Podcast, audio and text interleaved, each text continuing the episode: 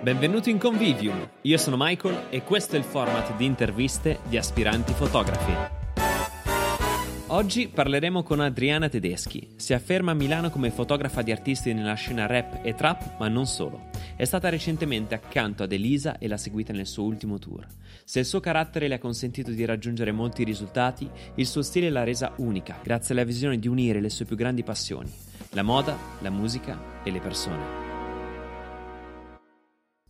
io ti ho conosciuta tramite delle foto, insomma, in Instagram sono venuto a conoscenza grazie a quello e ho trovato interessantissimo il tuo percorso. Poi ho letto un po' la tua storia, insomma, ho trovato proprio che tu sia un esempio non solo per la fotografia che fai, che comunque è super azzeccata per il tuo settore, insomma, super fatta, ma, ma, soprattutto per insomma, il coraggio e anche l'energia che metti, no? E allora volevo partire da lì. Anzi, partiamo dalla, dalla fine. Dimmi cosa fai oggi con la fotografia.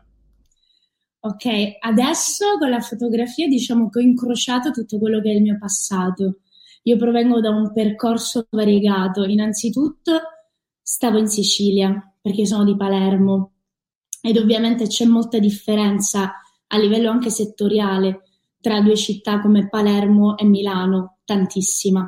Ovviamente se sei un fotografo a Palermo hai aspettative, ma non puoi avere le stesse aspettative eh, per quanto riguarda il settore che puoi avere a Milano. Quindi ovviamente io ero partita un po' da piccolina con l'idea della moda, così cosa.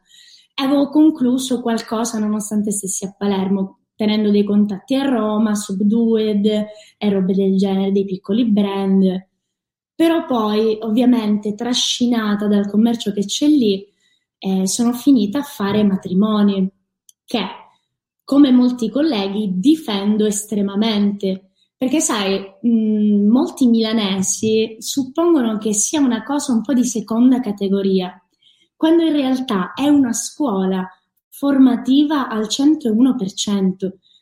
Davvero, se fai matrimoni sei pronto a tutto, perché sei abituato a un qualsiasi tipo di imprevisto, qualsiasi tipo di situazione, entri nella vita delle persone in maniera diciamo a gamba tesa, ma sempre con delicatezza e con dolcezza.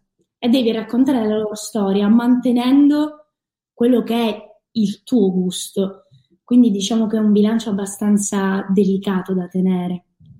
Certo, Dopo... eh, Vabbè, scusami, no, no, non volevo interromperti, so, so benissimo questa cosa, eh, in quanto anch'io sono fotografo matrimonialista e quindi capisco esattamente, mi trovo assolutamente in linea con te e diciamo il fotografo matrimoniale uh, una gradante, ma anzi fatto bene, è proprio secondo me un'arte e una di quelle come dire, branche della fotografia in cui devi saper fare tante cose diverse, non solo un genere, ma sono tanti generi messi insieme. C'è l'improvvisazione, eh, c'è anche e soprattutto il non poter ripetere le cose due volte, quindi sai che hai solo quella possibilità e vivi nel presente, vivi in quell'istante e sai che è essenziale.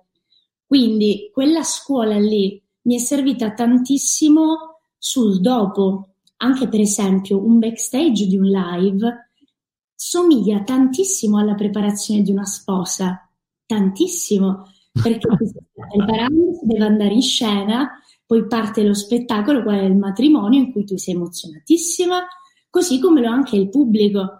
Quindi è una cosa molto simile da certi punti di vista. Bellissima questa similitudine, non ci avevo mai pensato, però credo che sia proprio effettivamente calzante, no? Però io volevo capire, mm, prima ancora di iniziare, come hai fatto a incontrare la fotografia? Cioè, cosa ti ha portato alla fotografia? Qual è stata la molla che ha fatto scattare la tua passione? devo dire che è forse più lei che ha incontrato me. È stato tutto estremamente naturale. Eh, le mie prime esperienze, innanzitutto, sono state a scuola con le compagnette mi faceva stare bene farle sentire belle. Le mie compagnette di liceo si ricorderanno questa cosa, perché avevo, sai, la macchinetta, la compattina, e ci siamo messe lì a fare le foto da pubblicare. Ai tempi c'era MySpace, queste cose di qua, perché non c'era Instagram. Allora ci facevamo le foto a un certo punto mi rendo conto che si era creata una fila delle compagne per farsi fare la foto da me perché riuscivano estremamente bene. Poi vabbè, le modificavo con programmi assolutamente improbabili, eccetera.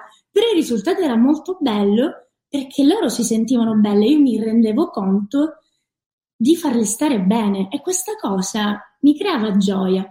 Allora da lì, sai, le compagnette arrivano le prime richieste di lavoro assurde in cui per dirti guadagnavo 20 euro ma ero la persona più felice del mondo, neanche sapevo cos'era Photoshop per dirti. E allora la prima compagnetta, la seconda, la terza e così si inizia a creare una sorta di giro.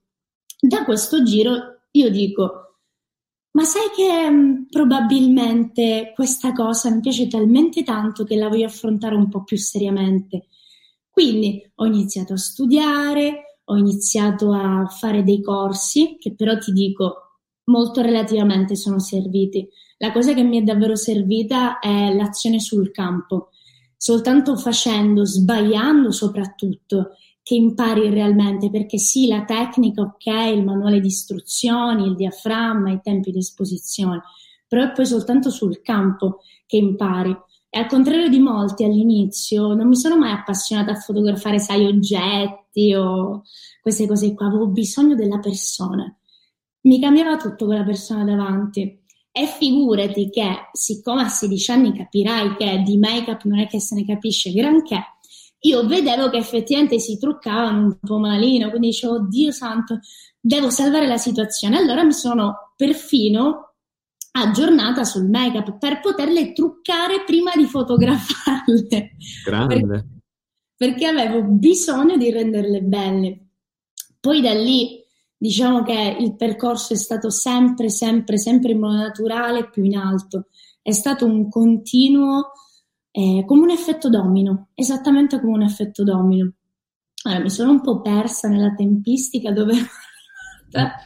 No, allora, um, quello che volevo... Allora, innanzitutto credo che sia interessantissimo questa cosa del make-up, che sembra, come dire, qualcosa di semplice, no? Una cosa sulla quale di poco conto, ma secondo me fa davvero la differenza. Essere capaci comunque di far sentire bene la persona anche attraverso il make-up. È una skills che non è necessaria, cioè non è, nel senso, puoi, puoi benissimo fare le foto anche se non sei capace di fare il make-up, ma se lo sai fare, secondo me è proprio un'aggiunta interessante.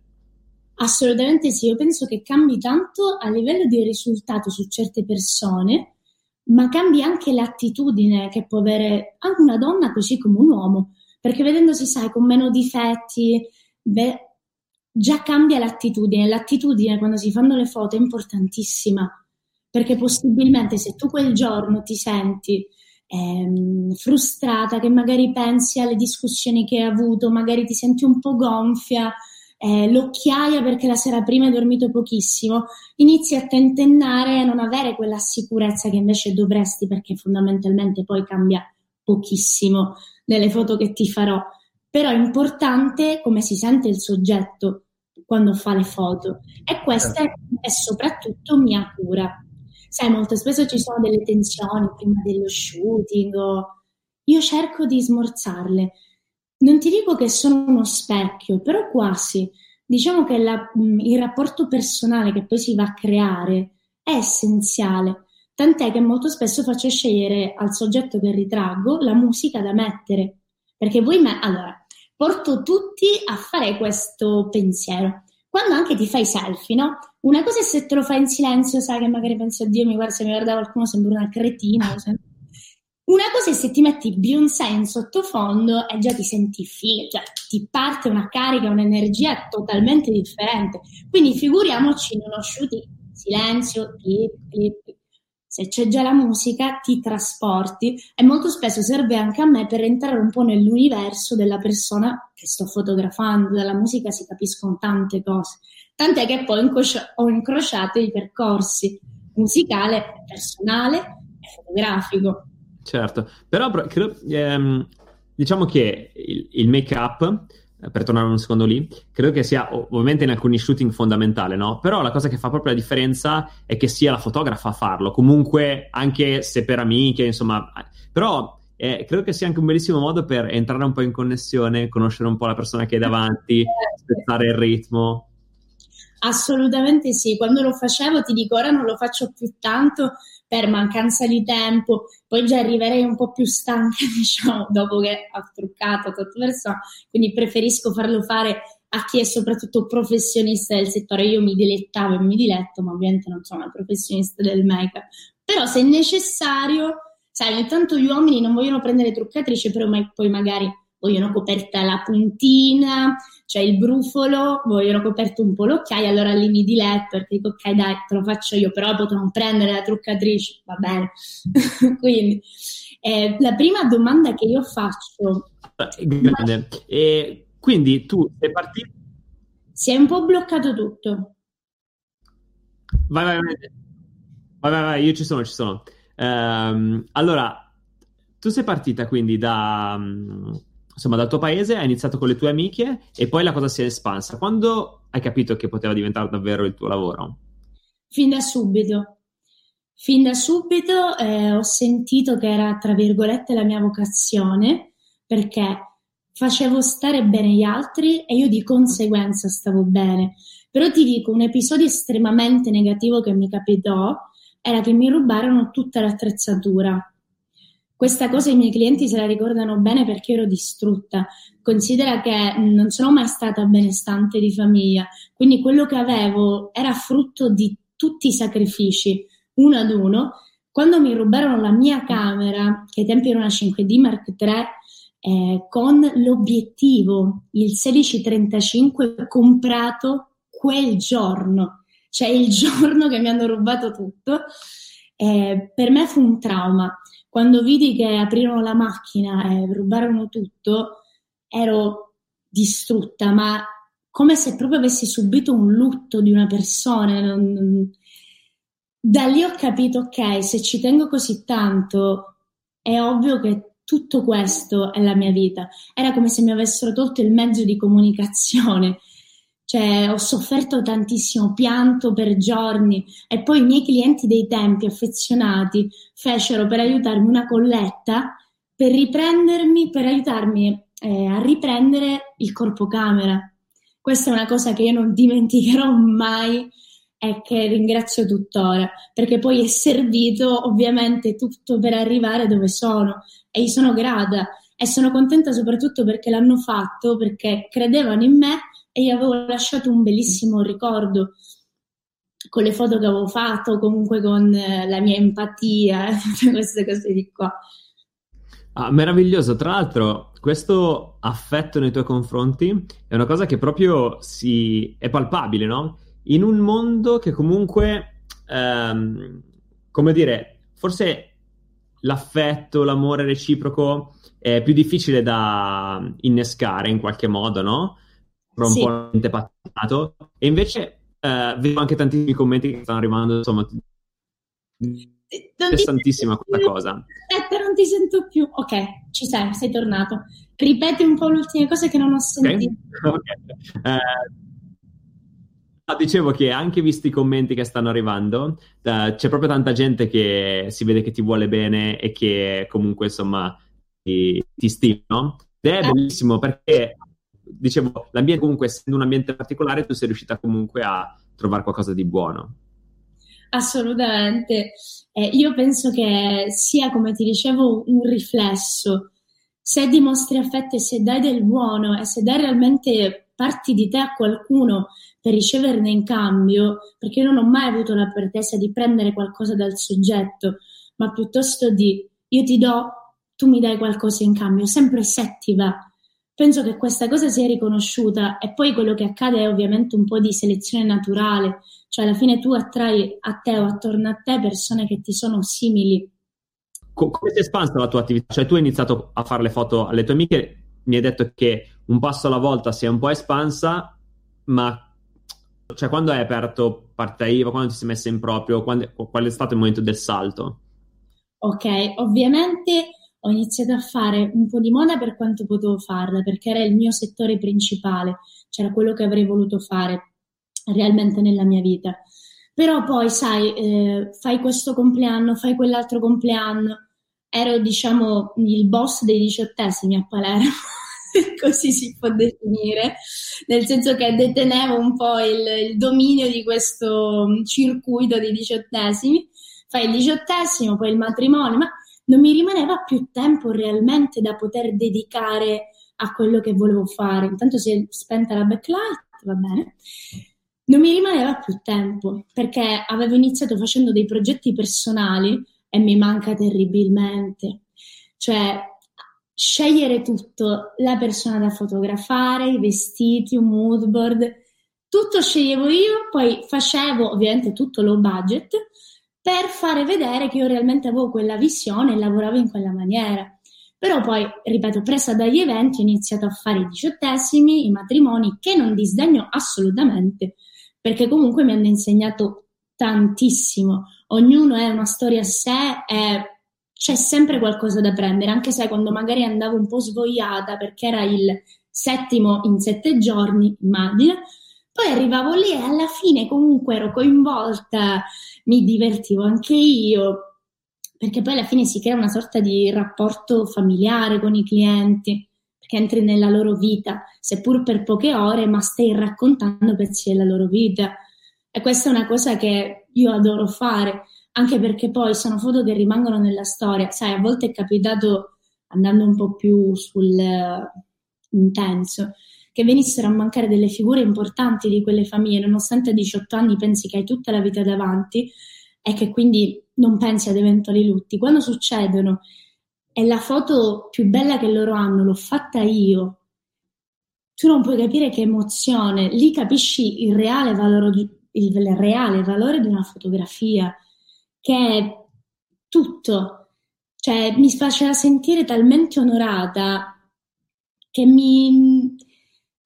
Un senso che non, non so neanche spiegarti, ma è immensamente gratificante avere donato a quella persona il ricordo più importante che ha con quel suo parente o con quel suo amico che magari non c'è più. So che me ne sono andata un po' in dramma, però è la realtà. Cioè, no, questa ma stare sempre bene ed è un aspetto della fotografia che a volte ci si dimentica perché ci si sente infiniti, però realmente può capitare. Poi le foto sono una delle poche cose che rimane perché noi facciamo un lavoro un po' da supereroi. Verissimo, verissimo. Rimane, rimarrà per sempre. Sia che sia la foto per eh, la ragazza che ha fatto il diciottesimo, che nella sua vita sarà comunque il ricordo più importante, sia magari poi a livello mio personale una copertina di un singolo, eccetera, ma comunque rimarrà nel tempo.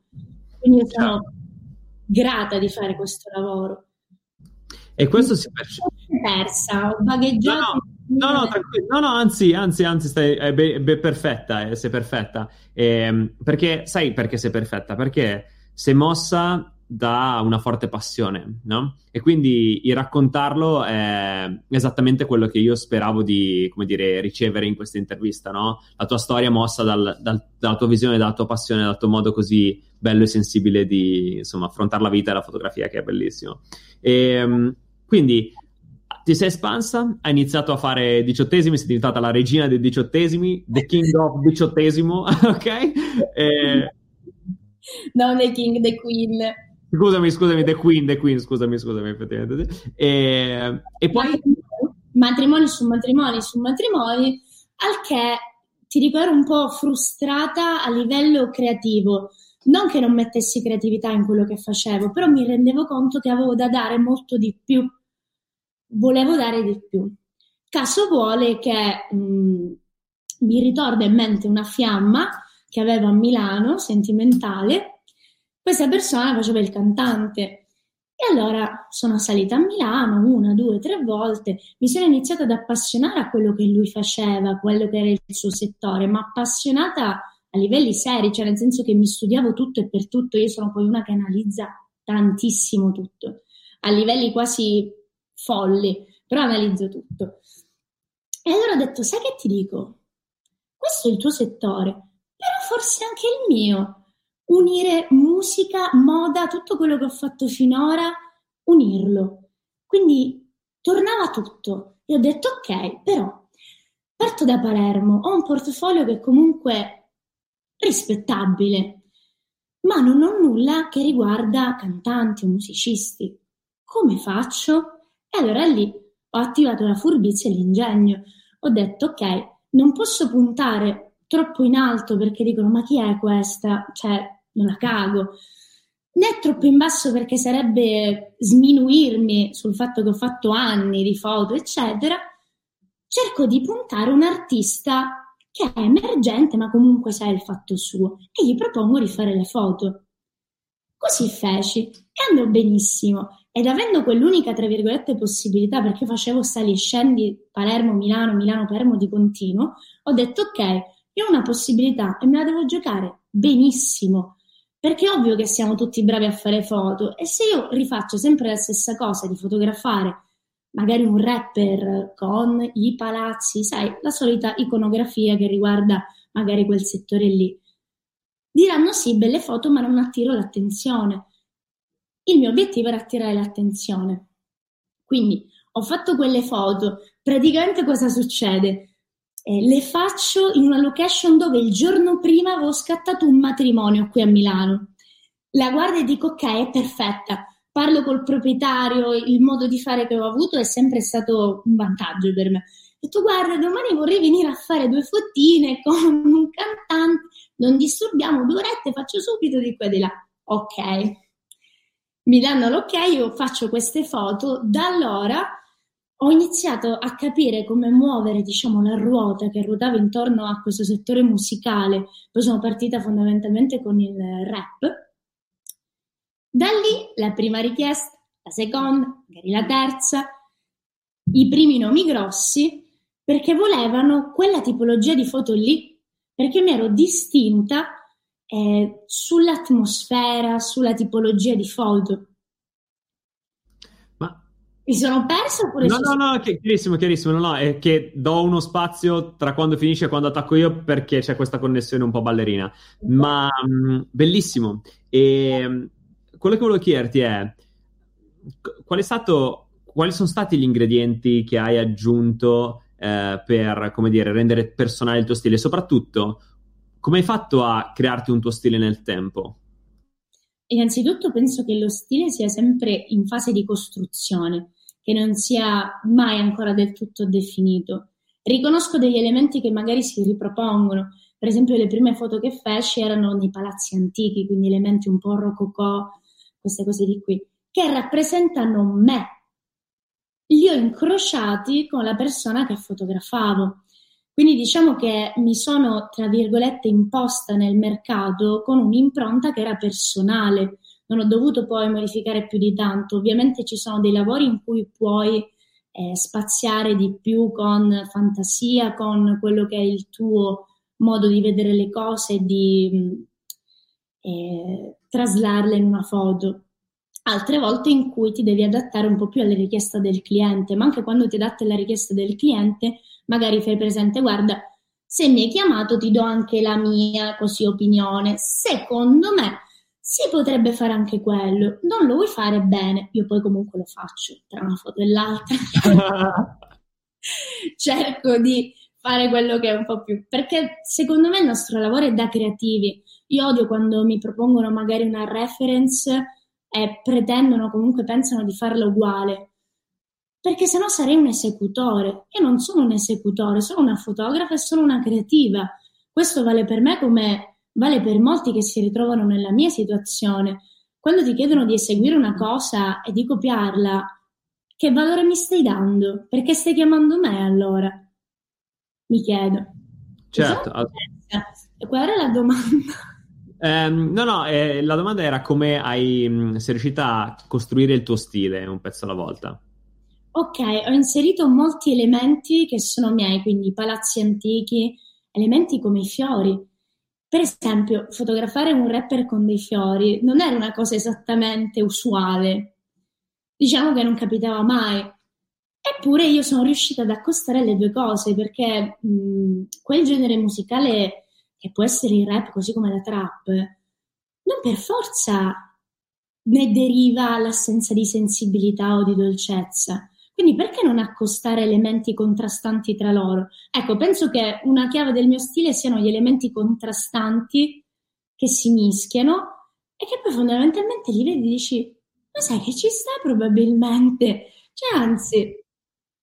Che io credo che questo sia anche dovuto un po' al tuo percorso, come dicevi prima, no? Che hai iniziato con i ritratti alle tue amiche, poi sei diventata la queen dei diciottesimi, poi i matrimoni, la moda, insomma, hai unito tutte queste cose nel, nel, poi fare le foto ad artisti emergenti rap che, e poi son, fino a diventare, insomma, poi la ruota è iniziata a girare e hai preso nomi sempre più grandi. E quando poi hai deciso, quando poi hai deciso di trasferirti a Milano? Allora, ho deciso di trasferirmi a Milano con l'avvento dell'editoriale su Vanity Fair della Dark Polo Gang. In realtà non ero salita con l'intento di rimanere, pensavo ancora di fare questa follia totale di salire, scendere, scendere salire. Però, una volta che ho fatto questo editoriale, che tra l'altro è uno di cui porto un bellissimo ricordo perché è difficile ma molto soddisfacente al tempo stesso, dovevo tornare dopo circa una settimana. Però ho detto, sai che ti dico? Io rischio. Avevo un amico eh, nonché mio migliore amico, nonché anche assistente agli shooting, e poi ti spiegherò questo passaggio, eh, che mi ospitava. Allora gli ho chiesto, guarda, ma se rimango un altro po', e ho, da lì ho vissuto nove mesi su un divano, senza senza privacy, con il tavolo del salone come scrivania e un baule dove teneva l'ex proprietario di casa quadrivari, tutti i miei trucchi, le mie cose, perché poi essendo l'unica ragazza in casa, immagina, disagio, disastro, disastro. Ma da lì sono rimasta. E come in tutte le mie cose, ho voluto rischiare, nel senso che nessuno mi dava ovviamente una certezza di un posto di lavoro piuttosto che eh, altro, ma io ho detto ok, una cosa chiamerà l'altra, una cosa chiamerà l'altra. E così è stato. Sono entrati i primi lavori grossi, ho iniziato a lavorare anche in delle serate, in discoteca, sempre attinente all'ambito musicale con la stessa clientela. E quindi tutto poi si è espanso, ma se non avessi preso il rischio, nonostante io giù fossi appunto con una posizione tra virgolette certa di lavoro perché avevo il mio giro, io ho voluto rischiare perché non potevo a quanti anni avevo? 24 sbarra 25, rinunciare a quelli che erano i miei sogni per le certezze. Magari lo potrò fare più là, ma non adesso. Adesso era il momento di azionarmi, di vivere e di provare. Poi ovviamente potevo anche tornare e dire, beh, ma poi da lì non sono più tornata, tranne due volte l'anno. Ovviamente poi ho cambiato casa, tutta una serie di cose, cioè ho iniziato ad avere anche più umanità nel vivere. E tra l'altro l'ultima casa l'hai cambiata poco prima della quarantena, no? Ti ho visto che facevi il trasloco. Giorni, proprio gli ultimi giorni ho fatto il trasloco e sono arrivata borderline.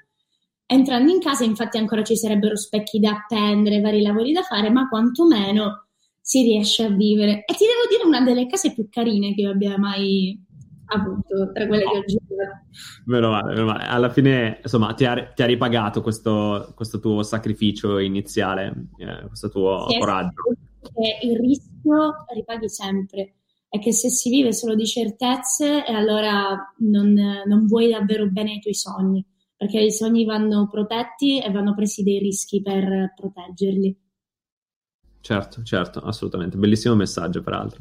E, ehm, allora, quello che volevo chiederti riguardo alla fotografia, qualcosa di un po' più tecnico, però credo che sia interessante per chi ci segue, è, ehm, anche se mi pare di un po' di averlo capito, però voglio indagarlo. Come gestisci uh, uno shooting? Cioè, a me sembri una persona che, appunto, come ti definivi prima, creativa, quindi ti piace mettere spunti, creare, ma nel pratico come, come fai? Ovviamente dipende dal lavoro che mi è commissionato, perché se si tratta di fare un due post Instagram con un po' street, eccetera, non c'è granché da eh, costruire prima, è tutto in, in, corso d'opera, è un'improvvisazione continua. Se invece, per esempio, trattiamo una copertina di un singolo, qual è la cosa che preferisco in assoluto, è fantastico perché tu devi comunicare con un linguaggio muto quello che è un linguaggio che ascolti. Quindi lì si fa il difficile, diventa narrativa la foto. E allora mi inizio ad ascoltare il pezzo la prima volta, è il primo ascolto essenziale, per poi capire quello che può trasmettere alle persone la prima volta che l'ascoltano e quindi quello che io voglio tradurre in immagine. E ascolto il pezzo tante volte, tante volte, tante volte, mi segno subito le prime parole che mi vengono in mente, i flashback, eh, flash vari di colori piuttosto che oggetti, piuttosto che fiori, poi le metto insieme dall'idea che mi sono fatta, però dico, mi dovranno capire gli altri, come mi faccio capire? Cerco delle reference, perché se no starei al telefono, allora no, guarda, secondo me ci sei tu, allora in primo piano, cioè impossibile, allora cerco delle reference, giusto? Che di solito le reference comunque spaventano sempre, perché dici, ma non è che mi fai fare questa cosa? No, tu devi prendere soltanto la posa oppure la luce, devi intuire quello che intendo. Perché è ovvio che non andiamo a fare una copia, né tantomeno ti faccio fare una foto se sei uomo che è la posa femminile, dico, è chiaro. Però per quanto possibile mando le reference, creo un moodboard eh, dove inserisco i colori che voglio eh, possibilmente utilizzare, la palette, eccetera. Se viene approvato, poi si porta avanti, cioè faccio in modo che comunque venga sempre approvato. Meravigliosa. Ecco, ecco una cosa ehm, che, ho, che noto di te è che hai questa forte contrapposizione tra la dolcezza, la delicatezza, l'empatia, no? Però dall'altra parte sei una tosta, capito? Cioè, mi, pre- mi pare una che quando c'è da fare si fa, ecco. Assolutamente sì. Diciamo che alterno è un po' come avere due personalità. Poi sono acquario ascendente cancro, questo ti dirà tanto della mia persona. Ehm, sì, sono abbastanza dolce sensibile, romantica, senza dubbio, ma allo stesso tempo sono anche di polso, cioè nel senso so il fatto mio, mi sono fatta da sola, lasciami passare il termine, ho due palline abbastanza quadrate dietro di me e so di quello che parlo, quindi eh, se non mi vuoi dare l'attenzione che merito, io comunque me la prendo, cioè nel senso gradirei che tu mi ascoltassi e faccio di tutto per farmi ascoltare, perché poi penso che la comunicazione sia importantissima. Quindi non mi impongo, ma cerco di fare capire il mio punto di vista. Poi ovviamente sono sempre anche aperta ad altri consigli, piuttosto che la visione di un altro, perché poi da quello realmente anche, posso anche ravvedermi di quello che pensavo e migliorarlo piuttosto che cambiare determinati dettagli. Ok, chiar- chiarissimo, chiarissimo. Eh, però traspare molto questo tuo dualismo, questa tua personalità, che credo che poi sia anche una componente fondamentale nelle, nel, nelle tue foto e anche nel tuo percorso, perché credo che siano due elementi fondamentali che creano già solo quelli di successo, no? Poi c'è tutto il talento, lo stile, la... però l'approccio credo che sia fondamentale. Cioè, se tu avessi lo stesso stile, lo stesso mood, ma non lo stesso approccio, forse non avresti avuto tutto quello che sei riuscito a guadagnarti. Esattamente, io penso che si va sempre a crescere, però ti devo dire che se qualche anno fa mi avessero detto guarda, ti trasferirai a Milano, lavorerai con cantanti, musicisti, artisti, farai le foto per questa cosa e quest'altra, io avrei detto ma siete pazzi? Ma di che state parlando? Non ci credo. E invece è successo eh, nel senso che mh, quello che poi sono andata a ottenere sia il frutto di ciò che volevo, però realmente da come ero partita non l'avrei mai potuto dire. Quindi e, è stato tutto un rischiare. E nel, um, nel tuo percorso, quali sono stati, uh, diciamo, i punti più difficili da gestire, no? Quei momenti in cui hai detto, mm, sa che qua mm, non si riesce ad andare avanti. Allora ti dico, eh, momenti difficili molte volte sono stati dati dal fattore economico, perché come ti dicevo, non venendo da famiglia benestante o altro, eh, l'attrezzatura è anche importante in questo lavoro, inutile prenderci per il sedere, è così e si sa, nel senso che se tu sei un bravo pilota, ok, e gestisci al meglio ciò che hai e guidi benissimo ma hai pur sempre una panda come macchina, non potrei andare più veloce di quella maniera, capisci? Se invece sei un pilota e ti mettono tra le mani una Ferrari e tu inizi ad acquisirne tutti i requisiti, voli. Quindi è ovvio che l'attrezzatura anche per determinati settori sia fondamentale. Quindi il discorso di raccogliermi soldi ogni volta, fare fatica in questa cosa è stato un momento difficile, così come è stato difficile ehm, intersecare la mia vita personale a quella lavorativa. Ho avuto parecchi momenti di, diciamo, down, eh, tant'è che io ero 144 kg, non so se magari avevi visto questa storia. Sì, la conosco. Non appena ho iniziato ad amare me stesso, ho iniziato anche ad amare di più il mio lavoro, tutto quello che mi circondava. Prima, sai, ero un pochettino più mh, mm, mm, aspra nei confronti di tutto. Invece, da quando ho iniziato ad amarmi, è cambiata questa cosa. Sono molto più rilassata, gestisco meglio le cose. Ho iniziato ad amare più me stessa e quindi anche quello che faccio. È tutto un riflesso alla fine, tutto parte da te e poi si riflette. Eh, bellissimo, bellissimo questo. Anche la difficoltà della città, il discorso di stare a Palermo piuttosto che a Milano ovviamente è incidente su quella che è la carriera. Quindi ho rischi, eh, nel mio caso il tutto è per tutto perché non avevo i genitori da poter chiamare e magari dire guarda mamma mi servono i soldi per la spesa o mi servono i soldi piuttosto per la bolletta, non posso farlo, quindi dipende sempre tutto da me, questo è molto difficile, non avere diciamo grandi aiuti esterni è gestirsi tutto da sola. Ho avuto parecchi momenti di down a causa di questo. Però sono sempre stati anche motivo di ok, mi rimbocco le maniche e ci provo, continuo. Perché una soluzione la trovo. Più o meno sempre.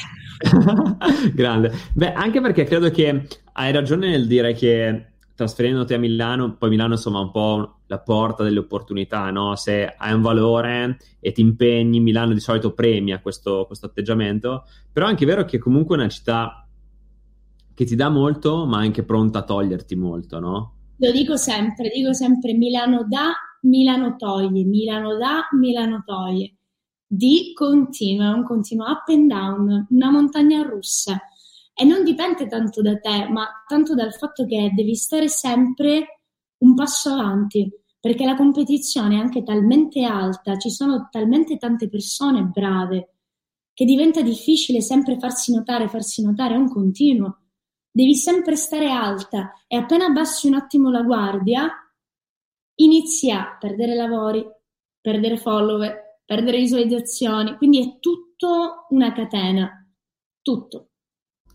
Ehm, quanto stanca la competizione in questo senso? Tantissimo, tanti, soprattutto per una persona sensibile come me, ti lascio immaginare, ci sono giorni che ovviamente dico, io veramente faccio delle foto orribili, non mi piace niente, quella persona è più brava di me, quella persona ha fatto quello, poi mi fermo un attimo e dico, alt. Però analizziamo un attimo il percorso. Effettivamente due ditine te le puoi battere, non ti dico battere le mani, ma quantomeno due ditine te le puoi battere. Inoltre, puoi fare sempre di più. Quindi la competizione sì è pesante, però ti spinge anche a dare sempre di più.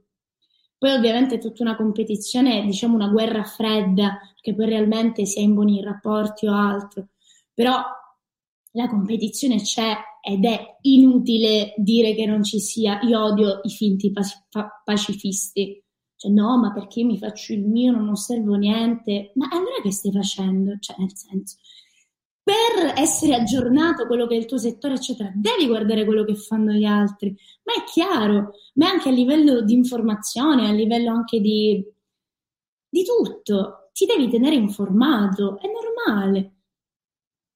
Una cosa che ho notato di te e che oltretutto è quello che avevo già notato, però cioè, aggiungo questo, è che... Non hai notato tutte cose estremamente realistiche, attento osservatore.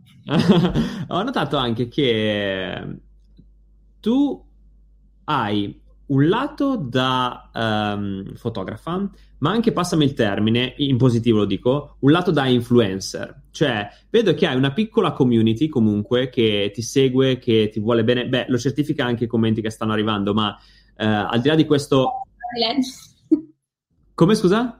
Poi sono curiosa di leggerli. Sì, sì, sì, sì, poi potrai leggerli anche dopo, dopo ne qualcuno. Eh, ma vedo proprio che c'è un affetto anche attorno alla tua figura, no? professionale e di persona. E come, come è creata? Credo che ruota tutto un po' intorno a Instagram, insomma, ma come hai fatto a crearla nel tempo?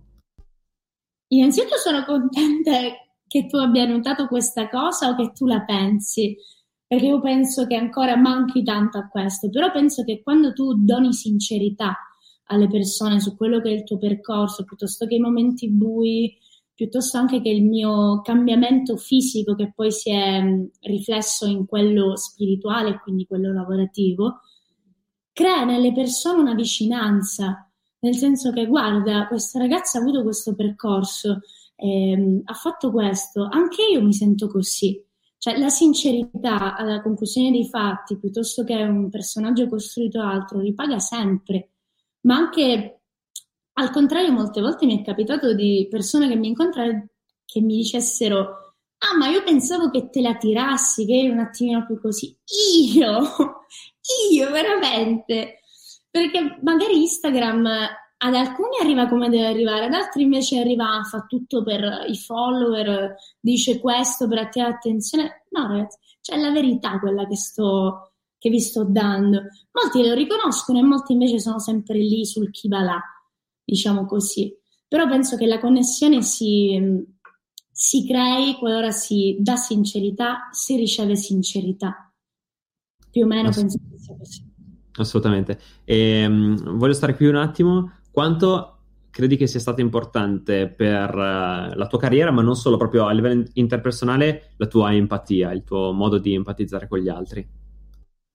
Io direi essenziale, cioè proprio la base di tutto. Il mio modo di essere è sicuramente quello che mi ha aiutato tantissimo, che mi aiuta anche eh, durante gli shooting, nel mio lavoro, ma anche nella mia vita. Eh, diciamo che l'empatia io la reputo un, un elemento essenziale di un fotografo, perché è importante capire e farsi capire. È importantissimo. Ci sono molte persone che, sai, prima di scattarle tutti mi dicevano no, mi raccomando, attenzione perché è un po' stronzo, un po' così, un po' così, è un po' mm, scettico. Io poi li ho incontrati ho fotografato tranquillamente, anzi risate, tranquillità, ho detto ma perché era così? Ma no, ma di solito mi hanno detto tutti così. Ebbene, no, perché si saranno anche posti nel modo sbagliato, io penso. Che non è tanto la persona, ma anche come tu ti poni. Certe volte ho avuto dei muri davanti a me un po' più difficili da attraversare.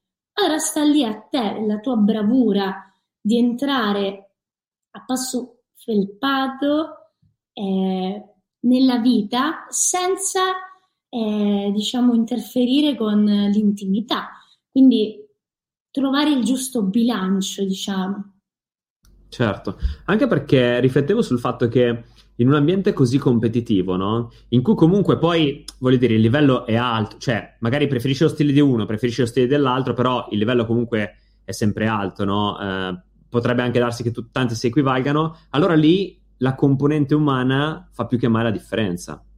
Io penso che l'ingrediente segreto in ogni lavoro, tanto più nel nostro, è il cuore. E sono sincera nel dirtelo, cioè realmente quello che poi fa la differenza è l'animo, è il, ehm, il sentimento, la sensibilità, quello che provi, perché alla fine comunque ci approcciamo con un lavoro che è arte non stiamo vendendo pezzi di ricambio, anche lì ci vuole arte per carità, ogni lavoro ha la propria arte, però vendiamo pezzi di noi stessi insieme a pezzi delle altre persone, quindi non è una cosa esattamente leggera, ecco, io la trovo certo. molto profonda. Certo, tra l'altro riflettiamo su questo, eh, che sei donna in un mondo di prettamente uomini, no? Perché tra rapper eh, ci sono solo uomini. Quindi anche questo è particolare. Sì, assolutamente sì. Ti devo dire che eh, colleghe ci sono, ma siamo in netta minoranza. E questo non ti so dire realmente a cosa sia legato. Sarà anche che l'uomo tende comunque a, ad essere un po' più animale della donna. Diciamo che ehm, le, le relazioni interpersonali, molto spesso eh, se vedi una donna, sai meglio di me che Lisa ha scritto un pezzo riguardo questo, quando dice anche se sono donna io non ti faccio lo sconto. Hai presente questo pezzo di Elisa, no? Sì, sì, ce l'ho presente, certo. Que- quella è una canzone su cui io piango sempre quando fotografo in live perché è talmente tanta roba che, vabbè, poi ci torniamo su. Eh, la gente si aspetta che la donna sia una figura, tra virgolette, debole, ma proprio no, ma proprio no. Non è che se sono ti faccio lo sconto, sono più simpatica o ciò ti dà il diritto di provarci con me, ma zero completamente. Molto spesso mi è capitato, ma è importante anche mettere i puntini sulle i, soprattutto in un settore così, diciamo, un pochettino trasgressivo, eh, anche, anche, maschili, anche, maschilista, no? Comunque... sì, nei test. Poi, poi, magari non, non, sono così, no? Ci mancherebbe perché poi ogni persona è diversa e magari di persona poi uno magari è il personaggio e non la persona, eccetera. Però il mondo rap, anche per linguaggio, per modo, per attitudine, comunque tende a essere un po' maschilista, no? Un po' così. Quindi... Devo dire che molte volte mi è capitato di sentire dei testi e pensare, ma realmente così? Poi di incontrare la persona e capire che realmente quello che si intende è altro rispetto a quello che le persone intendono. E allora ok, però in generale sì, ci sono sempre i, paroloni che volano, ora non ti sto qui a dire le parolacce no, che si utilizzano nei testi, ma stai a vedere il contesto, stai a vedere diciamo il dettaglio su questa cosa. Però è un ambiente prettamente maschile. Diciamo che impormi da donna, non ti dico che è stato più difficile, ma è stato un po' più particolare. Ecco. Però nelle tue foto per esempio, non so, mi viene in mente Jaime, no? Un artista ah, che seguo, che mi piace, poi anche lui come persona interessante. Ma per esempio, in lui che ha questo lato, come dire, anche lui aggress- ruvido da una parte, ma vellutato dall'altra. Tu sei riuscito, sei riuscita nelle foto a far trasparire questo aspetto, che è difficilissimo, no? Eh, innanzitutto ti ringrazio tantissimo per averlo notato e questo mi fa piacere perché è esattamente quello che io volevo comunicare. Eh, sai, molte volte mi dicono fai la foto così piuttosto che così nei palazzi, eccetera. Ma io Jimmy, cioè già, l'ho sempre visto in un determinato modo e lo seguo da tanto tempo. Eh, figurati che il primo shooting glielo proposi io, tra l'altro. indimenticabile. La persona che proposi, uh, proponesti il, il, lo shooting che prima hai citato? Il primo no, lui non fu il primo. fu tra i primi, ma non il primo. Quello shooting, anche lì, lui non aveva mai fatto foto del genere. Ma gli dissi, ok, ci vediamo, andiamo nel museo di scienze naturali. Tu immagina un attimo di pace, cioè nel senso che cosa devo fare io al Museo di Scienze Naturali? No, tu fidati di me, di là. Poi lì totalmente abusivi, perché ovviamente noi abbiamo pagato il biglietto di ingresso, addirittura era ingresso gratuito con le scienze naturali, se non mi sbaglio. Siamo entrati, luce naturale, io avevo il ledino, quello diciamo da bici, quello minuscolo, c'era eh, un amico in comune che me lo fece conoscere tra l'altro, che io ho detto per favore me lo tieni il leddino così facciamo due foto. Allora tra un, uno sguardo e l'altro delle persone ci siamo messi a fare le foto. Da lì lui si è visto ovviamente diverso rispetto alle foto che aveva prima, non perché quelle che aveva prima non lo rappresentassero, ma perché queste lo rappresentavano in una nuova luce, in una nuova forma. Lui si è trovato, si è trovato ovviamente talmente bene che lavoriamo ancora insieme a distanza dello shooting famoso da abusivi. Poi anche in un altro museo abbiamo fatto gli abusivi. Nel secondo museo addirittura abbiamo, abbiamo finto di essere dei turisti, eh, una coppia di turisti eh, eh, napoletani, se non sbaglio, per farti capire. Meraviglioso. Vediti qua, ti, ti faccio la foto. la domanda famosa, se qualcuno ci, chiesto, ci avesse chiesto eh, ma perché state facendo queste foto? Per Facebook, per il profilo, cioè ovviamente. cosa nostra privata, per sfizio personale. Grandioso. Grandioso. E vedi, hai l'abilità di coltivare. Quanti anni è che conosci Jaime e lavori con lui? Eh, se non sbaglio, sono quasi tre anni.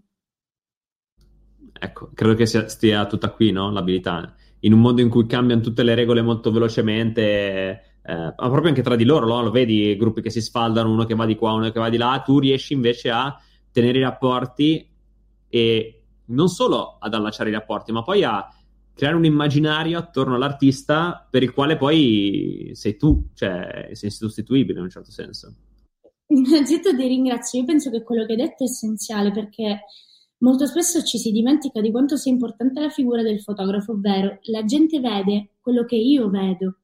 Quindi, se quello che io vedo è quello, la gente vedrà quello.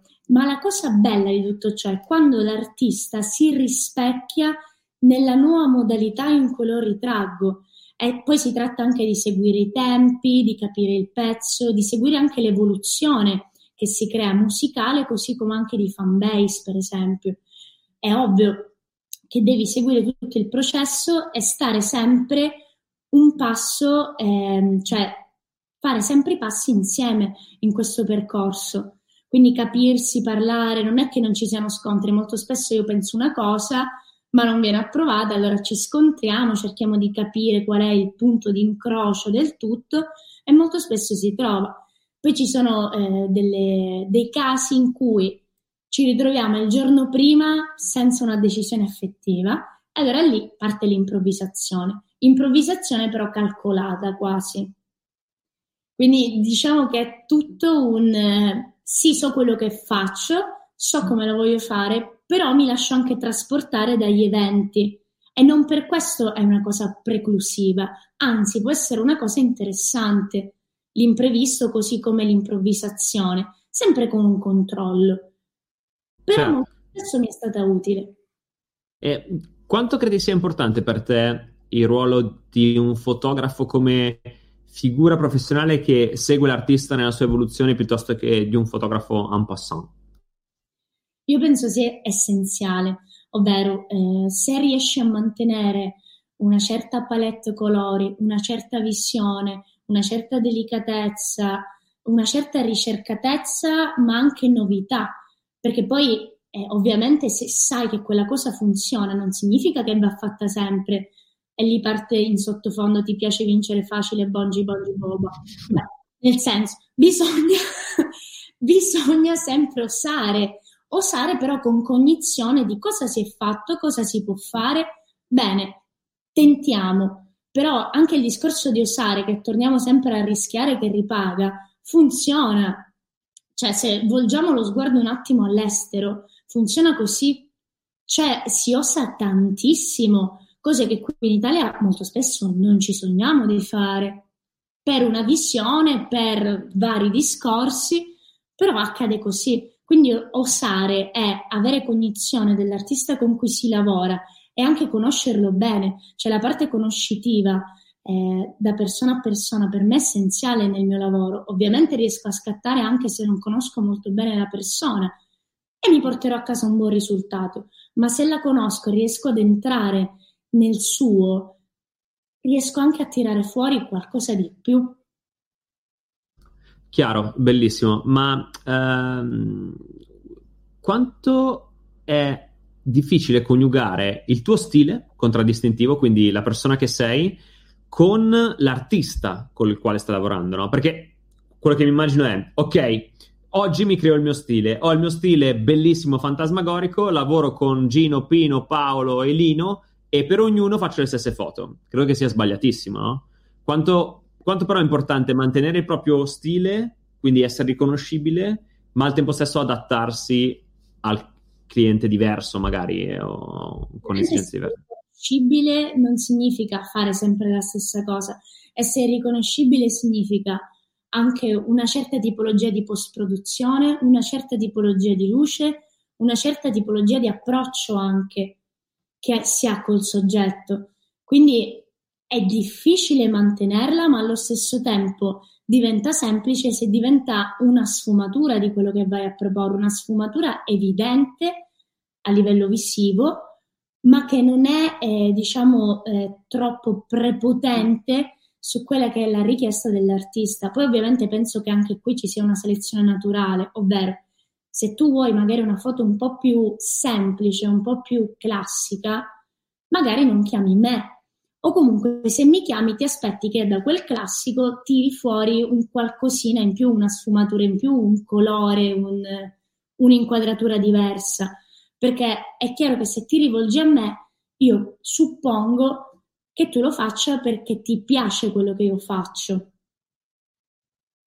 E, ehm, quanto invece ha condizionato la tua visione della fotografia stare a Milano? Perché io credo questo, eh, che lo stare a Milano, proprio in Milano, nella città di Milano, hai degli impulsi visivi, cioè eh, sei, come dire, immersa in questa bolla che comunque è tutto moda a Milano, no? Ti giri, magari c'è un manifesto particolare che in un'altra parte d'Italia non c'è, le persone passeggiano, sono vestite in modo particolare, esoso, diverso, insomma, sei immersa in una bolla che visivamente diversa rispetto al resto, no? E io ho sempre pensato che stare lì in qualche modo influenzi il tuo sguardo, il tuo modo di vedere il mondo e di conseguenza la tua fotografia. Per te è stato così oppure hai mantenuto la tua visione?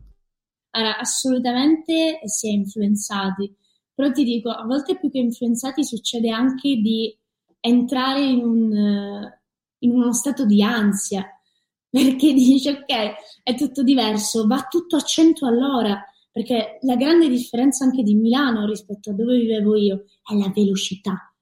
Cioè, tutto va a 2000 continuamente, costantemente. Non ci sono le tempistiche un po' più comode a cui ero abituata.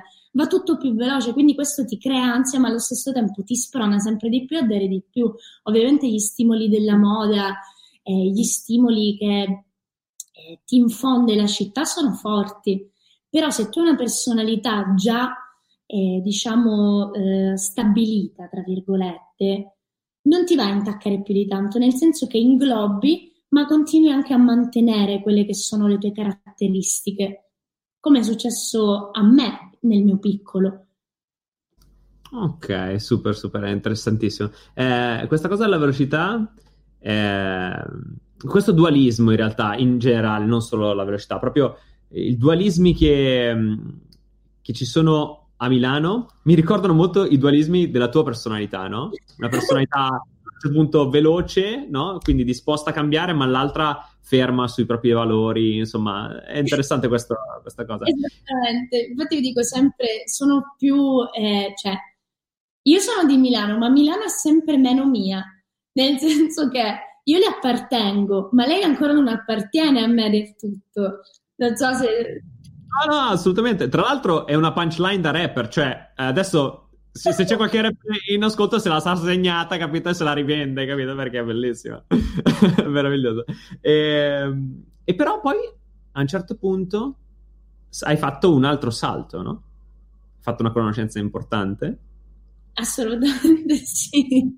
Ovviamente ti riferisci a Elisa, suppongo quello è stato un punto essenziale, penso, nella mia carriera, ma anche a livello personale. Innanzitutto, stiamo parlando di una persona meravigliosa, ovvero se i fan che ci stanno ascoltando, eccetera, pensano che sia una bella persona, io contraddico questa cosa perché è stupenda come persona. È veramente una delle più belle ed interessanti persone che abbia conosciuto eh, non ti nascondo che l'emozione la prima volta che sono andata a scattare per lei, eh, sono arrivata lì e mi, mi pare fosse eh, Bologna, no? Come prima data, una data insomma, non mi ricordo bene la città. Arrivai e c'era l'assistente eh, che mi ha subito detto: oh, ma tu sei la fotografa bravissima cioè, oh mio Dio, l'ansia, vedi sanno chi sono, oh mio Dio, cioè, Poi sono arrivata, mi sono sistemata le mie cose e mi hanno detto, ok, tra cinque minuti vai in camerina e vai a parlare con lei. Oddio. Rendiamoci conto che io ho pianto tutta la mia adolescenza con le sue canzoni e andare a fotografare ed entrare in quello che era la sua vita, il suo mondo in quel momento in generale, era per me un grande step e mentre lo vivevo proprio me ne rendevo conto. Dicevo, caspita, io sono dove volevo essere. Incredibile, mi sa un po' la commozione, però ad ogni modo sono entrata a parlare con lei e subito ci siamo trovate a nostro agio. Lei si stava truccando, in quell'occasione si truccava lei, perché sai, mi aspettavo magari ci fosse una truccatrice, invece per la maggior parte delle date lei si trucca da sola, questa cosa è interessantissima, a parte ad essere molto brava tra l'altro. E allora mi sono messa lì a iniziare a fotografarla e quello che ti dicevo ricordava un po' una scena di un matrimonio, perché alla fine ci si preparano al grande show, al grande evento. Quindi da lì poi siamo rimaste molto unite, lei ha apprezzato tantissimo quella che è la mia figura, il mio lavoro e anche la mia persona, suppongo, perché poi è tutto correlato. E abbiamo continuato ed è stato un, un darsi fiducia gradualmente, perché all'inizio del tour, eh, a parte non sapere ovviamente bene le scalette, eccetera, che poi sapeva a memoria ogni movimento, ogni gesto, ogni rituale, l'acqua, piuttosto che sapevo tutto, alla fine del, del tour abbiamo iniziato anche a scattare per rilassarci, divertirci, tirare fuori dei bei momenti i cinque minutini prima di salire sul palco. Lei proprio mi chiamava per entrare in camerino eh, poco prima che lei salisse per iniziare a divertirci, mettevamo musica in sottofondo, scattavamo, risate, tra l'altro venivano fuori belle foto e poi ricominciava tutto lo show e, e tutto quanto che ormai conoscevo bene perché la prima data è stata terribile. A parte mi sono portata a casa, non ti dico quante foto, perché veramente ho esagerato di Bru, perché volevo avere ogni istante, ogni cosa da qualsiasi prospettiva, quindi vai su, vai giù, di lato, sopra, sotto, una cavalletta ero. Infatti ero arrivata spinta. Poi ovviamente conoscendo un po' meglio le dinamiche, tutte le scalette, i momenti, eccetera, mi sapevo gestire meglio però la prima data è stata indimenticabile perché volevo essere sicura di avere ogni cosa. Ma ehm, come hai fatto ad arrivare a lei? Cioè, qual è stato il gancio che ti ha portato lì, no? Perché tu eri in un ambiente completamente diverso. Ok, sempre musica era, però diverso.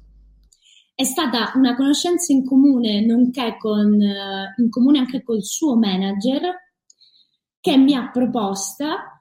Poi lei ovviamente ha visto le mie foto e ha deciso che andavo bene.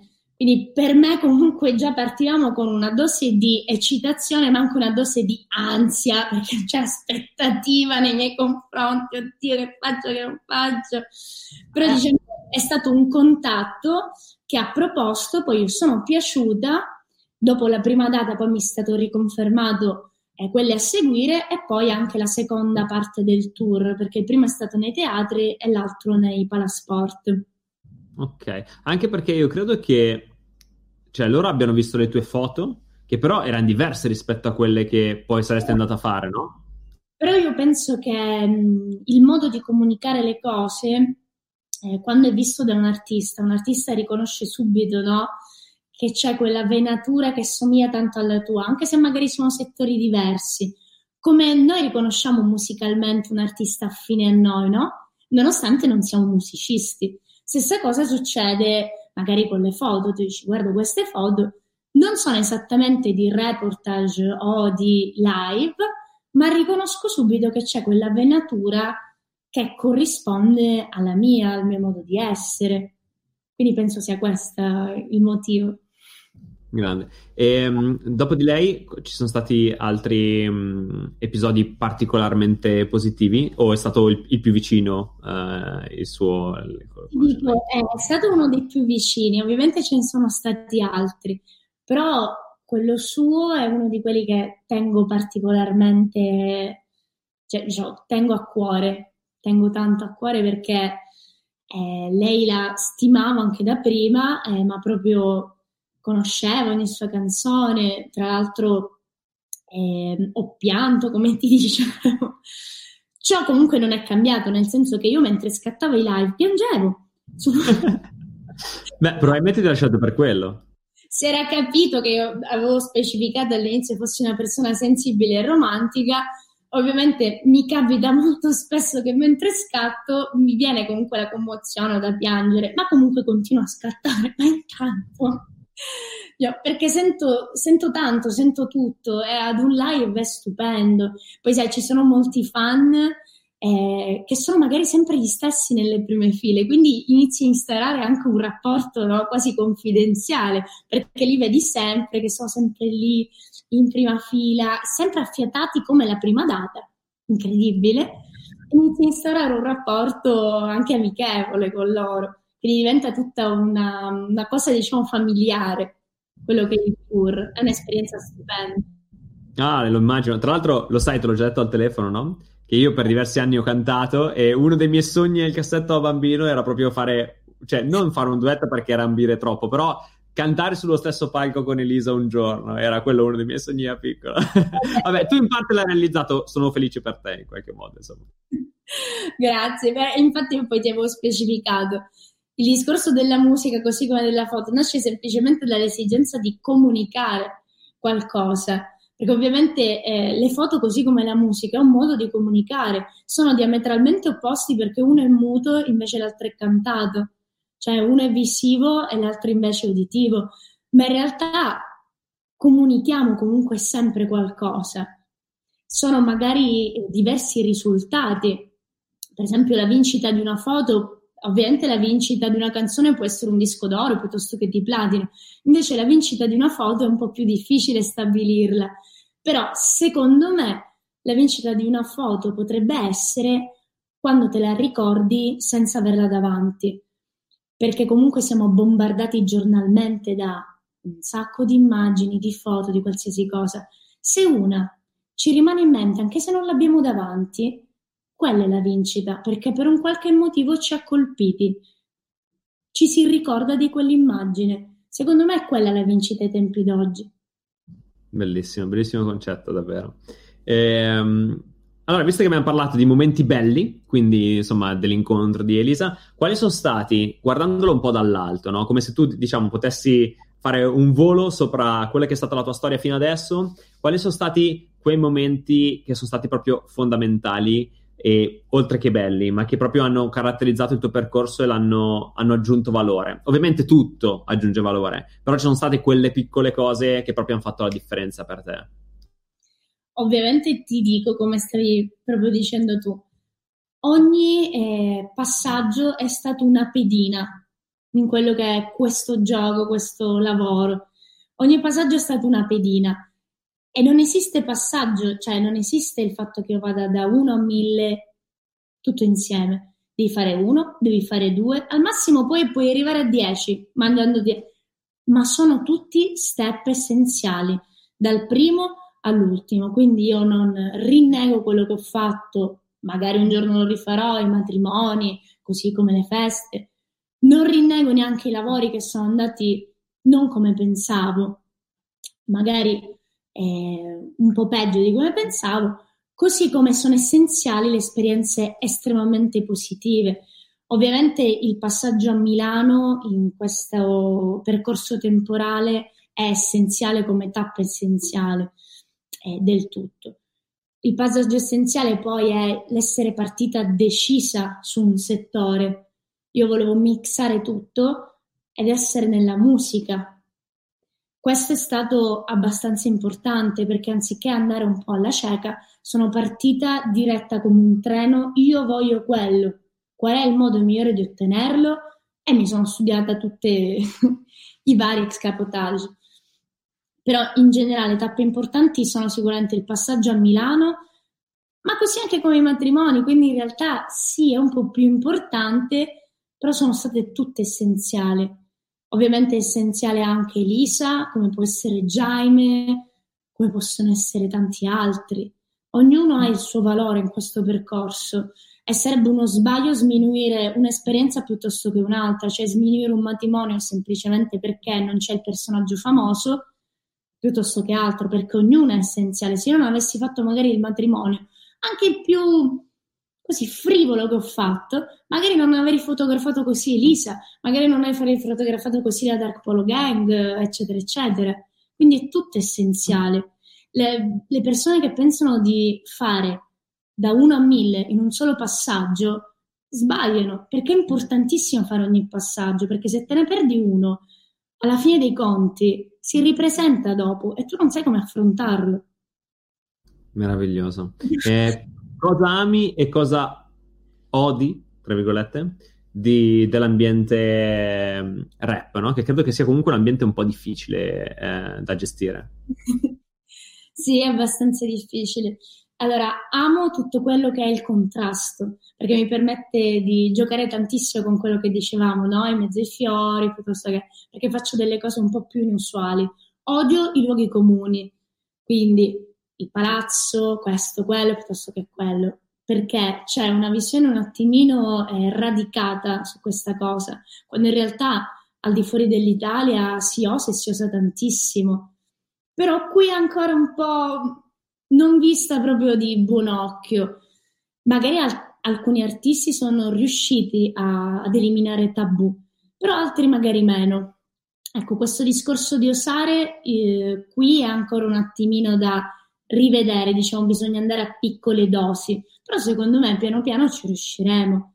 Poi, ovviamente, io amo il genere, nel senso che lo ascolto perennemente, sono perennemente informata, eh, mi emoziono anche perché non è soltanto appunto strada, eccetera, ma si tratta anche di storie personali, si tratta anche di sentimenti visti da un punto di vista che magari non è quello di Lisa, ma che comunque è un bel punto di vista. Bellissimo. Peraltro Poi, riflettevo... Beh, comunque ci fossero più donne nel settore musicale, perché siamo in un momento in Italia in cui le donne sono prettamente in minoranza rispetto agli uomini, ma anche se guardi le classifiche, no? la top 50 Spotify, donne ce ne sono pochissime, addirittura ci sono stati momenti in cui non ce ne sono e mi chiedo perché se ce ne sono di talentuose, ce ne sono tantissime. Quindi è un po' da rivedere, però sicuramente è una cosa che mi piacerebbe di più vedere più donne.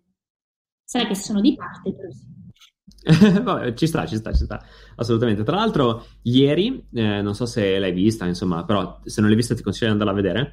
Ho intervistato Marianne Duven, che è una oh. fotografa, eh, e eh, ho trovato delle similitudini, no?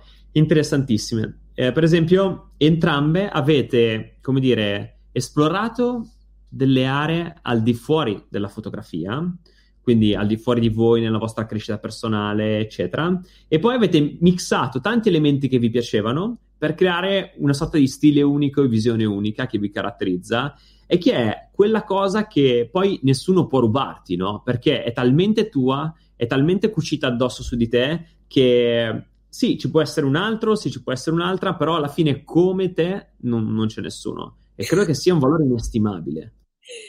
Innanzitutto ti ringrazio, poi ovviamente mi andrò a vedere l'intervista che mi dici perché mi incuriosisce tantissimo questa cosa, però penso che il percorso personale sia strettamente legato a quello professionale qualora quello che fai riguarda l'animo, comunque l'anima o comunque qualcosa di strettamente, ehm, come dirti, profondo, perché è profondo alla fine quello che facciamo. Come ti dicevo prima, ci sono lavori molto più semplici perché poi comunque c'è ancora chi è convinto che fare le foto sia clic clic. Sì, ciao, ciao.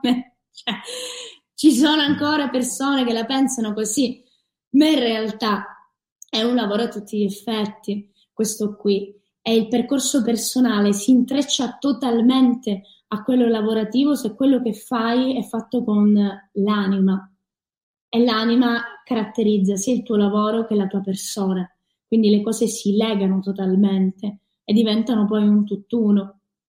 Assolutamente, sono assolutamente convinto di questo. Poi tu ne sei la dimostrazione, ma eh, bellissimo, bellissimo. Allora, Adriana, ascolta, facciamo una cosa, leggo un po' di domande che sono arrivate sia sulla chat che su Instagram, nel box di Instagram, e rispondiamo a queste. Magari se alcune abbiamo già toccato, andiamo più in profondità e ti guido meglio all'interno della domanda, però perché ho visto che alcuni possono essere simili, però secondo me è interessante andare a investigare un po'.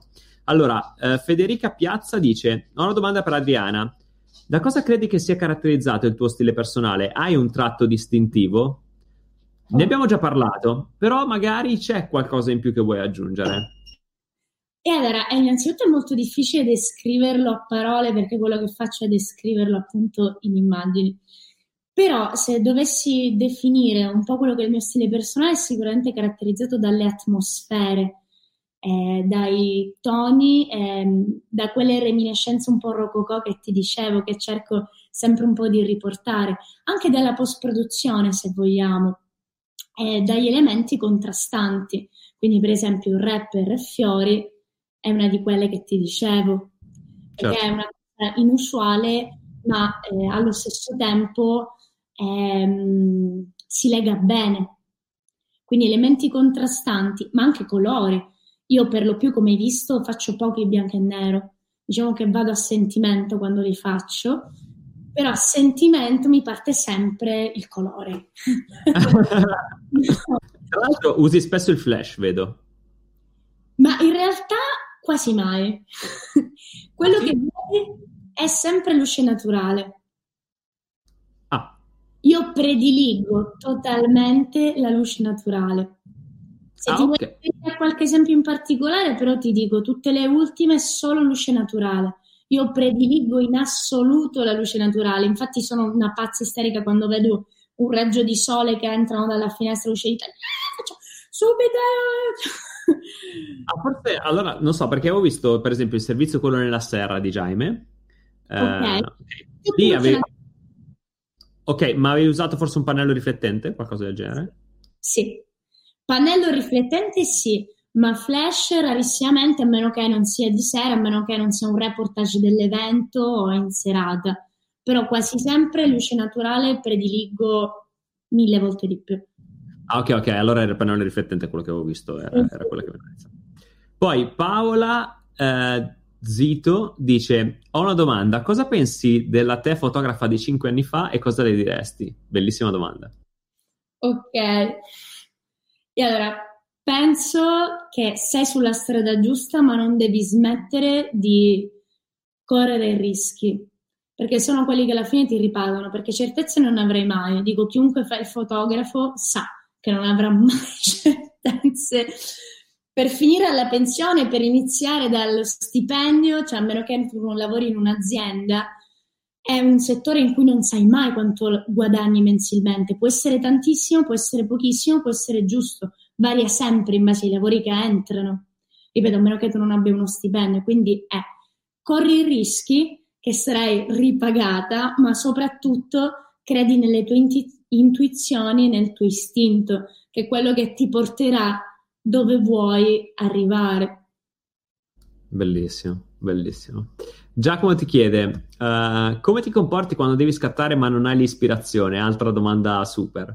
Ecco, allora, in, innanzitutto eh, non decidi prima se hai l'ispirazione, cioè, nel senso anche se ci sono tutti i presupposti affinché lo scatto eh, venga come l'hai pensato, Può essere pure che lì per lì, per un motivo qualsiasi, l'ispirazione un attimo venga a mancare. Quindi quello che penso è che l'improvvisazione sia essenziale in questo. L'ispirazione la puoi trovare da qualsiasi cosa, così come la puoi perdere, la puoi trovare. Ma davvero qualsiasi cosa, di imprevisti me ne sono capitati mille, ma magari gli imprevisti stessi si sono rivelati l'occasione di avere quello scatto lì che è memorabile o comunque che è riuscito benissimo. Quindi diciamo che innanzitutto metto a proprio agio le persone. Quasi sempre metto della musica di sottofondo, 99% dei casi. Quando non l'ho messa era perché c'è un motivo particolare, perché la musica, come ti dicevo, aiuta in ogni caso a trovare l'ispirazione. In più poi, eh, se noto che c'è astio, c'è qualcosa che non va, conversare, conversare, capire e conversando magari si giunge anche ad una conclusione, si migliora la situazione. Cioè non è un automatismo scattare delle foto a una persona, per niente, è una cosa abbastanza delicata. Quindi capire quali sono i meccanismi per cui pensi di non avere l'ispirazione, cercare di risolverli e poi lasciarsi trasportare dentro la situazione che possa essere di pioggia, che possa essere esattamente come non pensavi che fosse, ma in ogni caso lasciarsi trasportare, non lasciarsi eh, fermare da quelli che pensi possano essere imprevisti. perché finora un shooting che sia andato esattamente come io immaginavo, sognavo, non è esistito comunque. Come dire, farsi um, trasportare dalla corrente e non cercare di ostacolarla in qualche modo, no? Prendere un po'. Ok. Uh, allora, Giacomo Altieri chiede cosa vuoi comunicare alle persone che arrivano sul tuo feed o guardano un tuo scatto? Beh, penso che prefissarsi qualcosa da comunicare sia un po' saccente come cosa, ovvero io posso sentire un sentimento in quella foto, eh, voglio comunicare sì qualcosa, però lascio anche lo spazio all'interpretazione, eh, alla persona che vede la foto, perché se non lasci spazio è una cosa egoistica, cioè non serve a nulla. Quindi lasciare lo spazio di interpretazione mixandolo a quello che ovviamente io di base voglio comunicare, che nel caso possa essere di una copertina è magari quello che ha trasmesso a me il pezzo quello che vuole trasmettere l'artista. Poi magari tu la vedi, la interpreti in un altro modo, ciò non significa che sia sbagliato, anzi. Però il fatto che già tu eh, riesca a mh, associare una storia o una tua visione a quello che io ti ho dato è già tanto perché tu hai impiegato tre secondi della tua vita a pensare cosa ti trasmettesse quella foto. Quindi è importantissimo. Certo, certo, super. E che tra l'altro è una, è una, bella ambizione riuscire a trasmettere un messaggio. E però è anche bello quello che hai detto, cioè lasciare, come dire, confini aperti di modo che poi ognuno possa rispecchiarsi e rivedersi. Super, super, super. Uh, an- Nita Russo 24 dice cosa non manca nella borsa della tua attrezzatura? e allora, io non sono di grandissima attrezzatura. Sicuramente quello che non manca è il 2470 2.8 Canon, perché è quello che effettivamente è il più versatile di tutti in assoluto. Però l'obiettivo del mio cuore è il 35 2.0 quello è quello del mio cuore, però a livello di comodità e versali- versatilità, versatilità? È sicuramente il 2470 perché ci fai un po' tutto, è diciamo il jolly della situazione. Poi ho un 20 mm che però uso soltanto col flash in serata, è un 50 mm che pensavo da piccola fosse l'obiettivo della mia esistenza, come un po' tutti quelli che iniziano, penso. Cioè appena yeah. 50 mm dici no vabbè, ma di che stiamo parlando? Cioè, quello sfocato, quei giochi di pastosità, dici, no, beh, io non mi libererò mai più di questo obiettivo. Poi appena però provi il 35 inizi a dire, beh, però, però, quindi sicuramente il 2470 è quello che non manca mai. È incredibile come io non riesca a usare gli zoom. Cioè, ho proprio l'orticaria solo al pensiero. Ma invece credo che... De- cioè, credo che sia non un vanto, ma una carenza, però non, non ce la posso fare. No, allora, in realtà no, perché mh, io per esempio sono abituata con i fissi, anche quando ho il 2470, nonostante l'abbia montato di rado Zoom, tu dici ma che senso ha? Perché so che ho la comunità, quindi so che qualsiasi cosa succede posso, diciamo, adoperarmi per risolverla, però allo stesso tempo la cosa che preferisco è muovermi eh, fisicamente quando scatto una foto cioè non sono proprio tipa per esempio da teleobiettivo. Ogni tanto l'ho usato semplicemente nei live perché è comodo. Beh, li devi per forza. Ma non lo utilizzo se no mai. Cioè preferisco avvicinarmi io. Ecco, non sono una di quelle che fa le foto nascosta, la mia presenza c'è, si deve vedere. Cioè non, non ho motivo di nascondermi per rubare qualcosa, la rubo lo stesso e la mia presenza deve far parte della situazione. Bello anche questo concetto, perché ci sono fotografi che si muovono nell'ombra e amano l'idea di, come dire, lasciare la scena com'è e catturarla solo tramite il loro sguardo, senza però in qualche modo intaccarla o comprometterla. E invece ci sono persone, fotografi, che amano far sì che le persone che stanno fotografando sappiano che loro sono lì, perché per loro per i fotografi la loro presenza è essenziale nella fotografia, anche se non c'è, cioè anche se non si vede, ma in realtà c'è in qualche modo. È interessantissimo.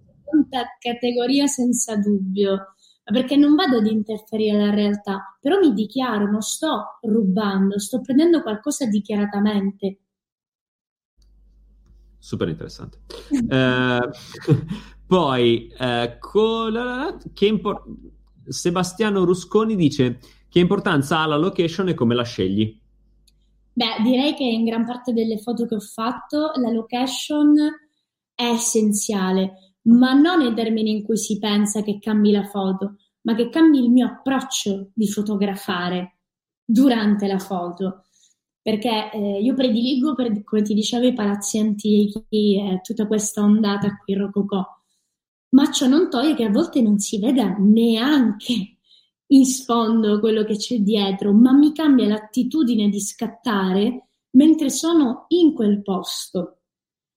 E di solito la scelgo anche in base a quello che mh, alla visione che voglio dare al personaggio, all'artista o al pezzo. Però la location è molto importante secondo me, anche perché è una parte integrante di come si può sentire il soggetto ritratto. Ovviamente se siamo in mezzo alla gente, tra la folla, è ovvio che cambi l'approccio fotografico e che ci voglia molto di più a carburare, perché nonostante magari non sei timido, cambia molto. Quando invece sei in una location chiusa e sai di poter spaziare nei, negli spazi, di scattare tranquillamente, è un'altra cosa chiaramente. Poi la location è strettamente correlata anche alla personalità del personaggio ri- ritratto. Quindi se ho la possibilità di stabilire prima eh, quello che vogliamo andare a fare, sicuramente la location è una delle, di quelle cose che scelgo io in prima persona e nonostante non sia di Milano mi sono fatto una grande cultura su tutte le location che ci sono. Infatti molto spesso mi dicono ma come, cioè tu non sei di Milano e conosci questi posti, noi che siamo di qua non abbiamo idea. Cioè sì, perché la ricerca è importante. Assolutamente d'accordo, assolutamente d'accordo, perché tu puoi essere il paese più bello, cioè più, come dire, interessante del mondo, ma se poi non fai una ricerca è incredibile. E guarda, c'è un'amica fotografa, perché poi io credo che le donne in questo, non so, abbiano una marcia in più, cioè, non lo so, io proprio l'ho notato da sempre. Questa mia amica fotografa si chiama Stefania Merganti, che tra l'altro fa la fotografa di passione, non, non, non, lo fa di lavoro, fa delle foto bellissime, ha uno stile unico, eh, si impegna tantissimo, poi è una donna con figli, cioè davvero una bellissima storia. E lei cerca, cioè, fa delle foto in alcune location, sempre qua nella mia zona, che io dico, ma dove le ha trovate? Parchi, eh, stagni, laghi. Ma cioè io dico ogni tanto, ma questo lago se sarà fatto lei, perché io non l'ho mai visto questo lago qui. Invece lei si trova tutti i discorsi, è incredibile quanto sia importante conoscere il territorio nel quale si è. Sì, prestare anche attenzione. Molte volte eh, determinati posti li ho scoperti passando magari in auto, cioè che io ero lì detto, oh quello, quella spazio, aspetta che mi segno subito dove siamo. Poi mi sono andata a cercare la, la via, eccetera, e ho detto, ok, il posto perfetto per fare quello che volevo fare. Però molto spesso le ambientazioni che preferisco sono o naturali, quindi fiori, eccetera, oppure palazzi antichi, quindi un po' rococò, un po' baroccheggianti. Diciamo che anche in questo sono contrastante piccolo trick quello di segnarsi il posto, cioè di essere attenti mentre si va in giro. Eh, so, sai, sono quelle piccole cose, no? Che uno dice, eh, vabbè, ma dai, lo sappiamo tutti che bisogna andare in giro e stare attenti. In realtà no, sai non è così. quando eh, ti deve venire in mente il posto, e magari fino a un'ora fa ci hai pensato, non ti viene quando ti chiedono, ma qual è il posto adatto per fare il vuoto cosmico? Però io il mio taccuino dove ho segnato tipo qualsiasi posto me lo scorro e dico ok, questa è adatta, questa è adatta e questa è adatta. Vediamo dove posso farle, eccetera. Grande, super, super, super. Uh, Sebastiano Rusconi chiede: Quando hai capito che la fotografia era la tua direzione? No, ma questo abbiamo già risposto prima, giusto? Uh, Elic, no, era quella sopra che volevo vedere, solo che ho pigiato male. Uh, quando scatti una foto, ad un soggetto, cosa guardi per prima cosa nel tuo soggetto?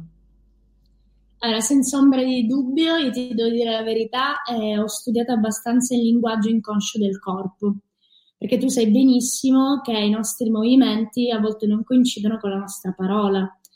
Quindi per il lavoro che noi facciamo è essenziale capire subito dai movimenti inconsci cosa vuole comunicare il soggetto, cosa prova e ne parla molto più che la parola il movimento, soprattutto quello inconscio. Quindi innanzitutto analizzo subito a primo acchitto, anche se ci diciamo due parole, modalità, gestualità della mano, del viso, dell'occhio, piuttosto che del labbro. Il labbro dice tantissimo, per esempio. E studiando quello, la prima cosa che guardo ovviamente sono gli occhi, però la prima cosa di cui mi preoccupo è in che stato è arrivato a questo shooting e qui ci sono mille risposte, in hangover, depresso, felice, cioè può essere qualsiasi cosa. In che stato è arrivato, in che stato dobbiamo essere per scattare. Quindi cerco di portarlo in quello stato. Però di solito la prima cosa che guardo appunto sono i movimenti che indicano anche il livello di imbarazzo che sta provando.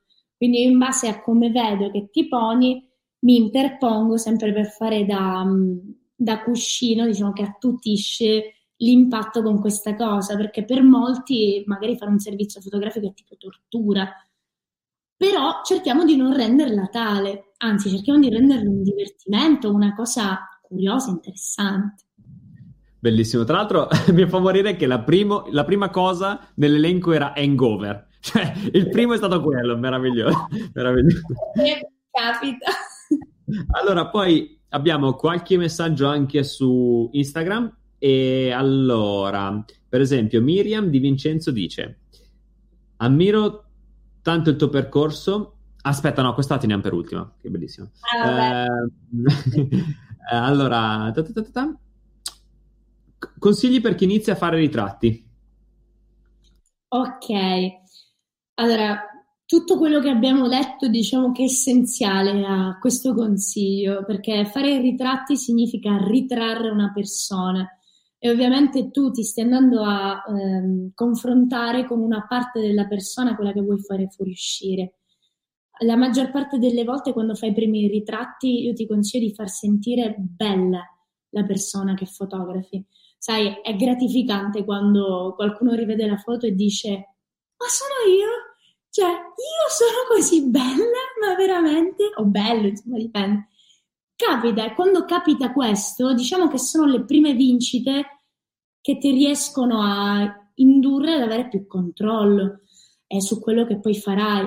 Quindi, secondo me, il primo consiglio che ti posso dare è fai sentire belle le persone e ovviamente ogni persona avrà il suo modo di sentirsi bella, quindi lavora sul capire come si possano sentire belle o gratificate da quella foto. Grande. Eh, ultime due domande, bellissime tutte e due. Allora, mm. la prima e si collega a una domanda che poi aver fatto io, che comunque è simile, dice qual è la tua massima aspirazione?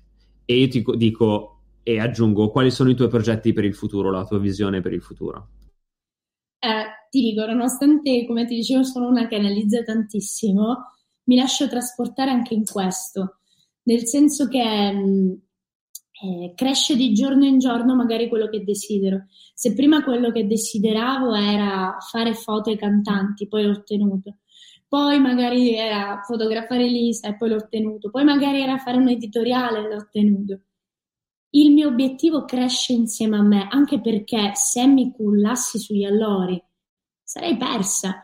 Cioè, ho bisogno continuo di sfide, di competizione. Quindi il, diciamo, il punto finale in questo momento non te lo so dire perché mi lascio trasportare da quello che succede e vorrò sempre di più, ma sicuramente fare delle copertine a degli artisti internazionali di un certo calibro, non faccio per scaramanzia nomi, ma comunque sarebbe una grande, grandissima cosa, così come insediarmi un po' più nell'ambito musicale, che è quello che sto facendo, nel senso che oltre a saper, diciamo, tradurre in immagine le cose, capisco, diciamo, abbastanza da poter contribuire anche in altri modi. Benissimo. Eh, comunque rimanere nel, nel, tuo stesso settore, cioè da, questo è sicuro, rimanere lì per il momento. Sì, allora, le variazioni possono, possono succedere delle variazioni, ma comunque sicuramente la fotografia rimane la strada principale, poi ci possono essere delle soste, delle, dei momenti itineranti, ma comunque rimane la principale. Cioè, tu, piuttosto che fotografia, quello che riguarda l'immagine o la comunicazione. Ok, ok. Allora, chiudo con questa um, domanda, che credo che sia bellissima e insomma ho lasciato il meglio alla fine. Dice Miriam Di Vincenzo, ammiro tanto il tuo percorso Adri, mi piacerebbe sapere come hai imparato ad amarti. Questa era davvero la più bella, avevi ragione. E allora, io penso che non ci sia ehm, realmente un modo per impararsi ad amare. Succede che, come tutto quello che decidiamo, cioè il nostro cervello, così come è tutto il resto, è un muscolo, cioè nel senso decidiamo noi che strada fargli prendere e quindi proseguire. Io a un certo punto ho capito che mi stavo odiando piuttosto che amarmi e esaltarmi. Ho detto tutto quello che faccio va contro di me. Iniziamo a fare qualcosa che va a mio favore, iniziamo a rendermi soggetto della mia vita anziché eh, rendermi vittima di essa. Io devo diventare il soggetto. Per diventare il soggetto devo decidere, devo impormi anche su quello che sono le mie emozioni, per iniziare a gestirle, ad ammaestrarle, se ti posso dire.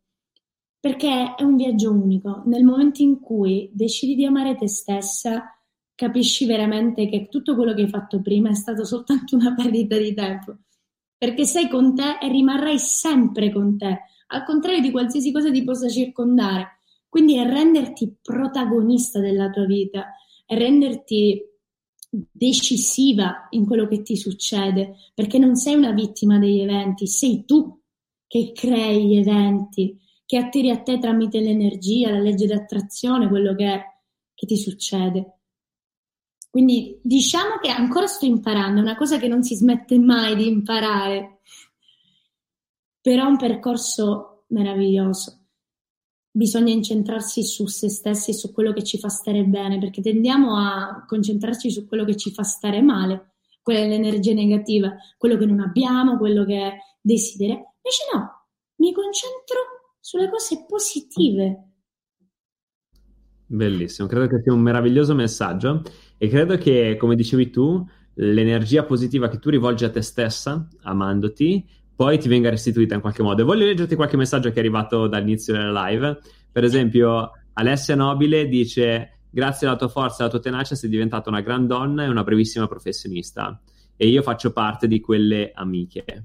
Una donna empatica e coraggiosa, dice Nadia Manfre. Eh, meravigliosi, magari tantissimi messaggi. Dice: Brava Adriana, passione, professionalità e una, una coppiata vincente ha una grandissima passione, eh, bellissimo ascoltare persone così sensibili, bellissima energia questa fotografa, complimenti. Eh, anche una mia amica che non ti conosceva ha scritto adesso l'ho persa, però l'ho letto prima, meraviglioso. Eccola qua. Silvia Roli dice meraviglia questa ragazza. Insomma, tanti tanti messaggi bellissimi e ovviamente sono d'accordo con loro. Ma guarda, ti dico questo.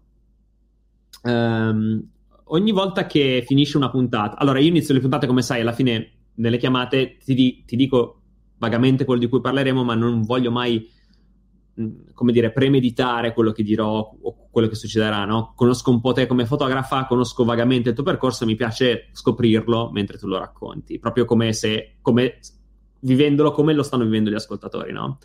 Però quello che noto sempre di più è che in ogni puntata c'è, come dire, quasi un argomento cardine che fa parte della persona, no? sul quale poi gira tutta la puntata. E credo che sicuramente il tuo sia l'empatia e la sensibilità, però uniti a una certa tigna, cioè anche carattere, ok? Ed è stato bellissimo perché in questa mega enciclopedia di Convivium, che io sento proprio come un'enciclopedia, cioè qualcosa di importante, no? che resti come se fossero dei volumi virtuali che, metti, che noi mettiamo online. Ecco, questo, capito, sulla costa ci sarà scritto empatia e sensibilità, ma contigna, capito?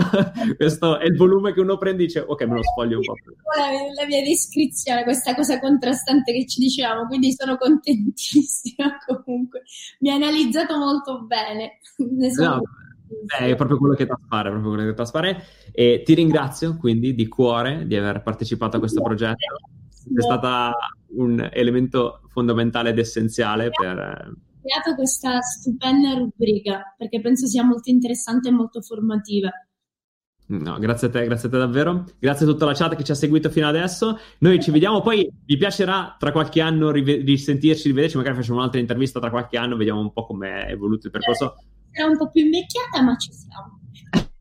Ma avrai la stessa energia, ne sono sicuro. Ti mando un bacio. Adriana, però ci siamo dimenticati una cosa, anzi mi sono dimenticato una cosa, di farti le mie tre domande solite. Allora, la prima è un libro che consiglieresti?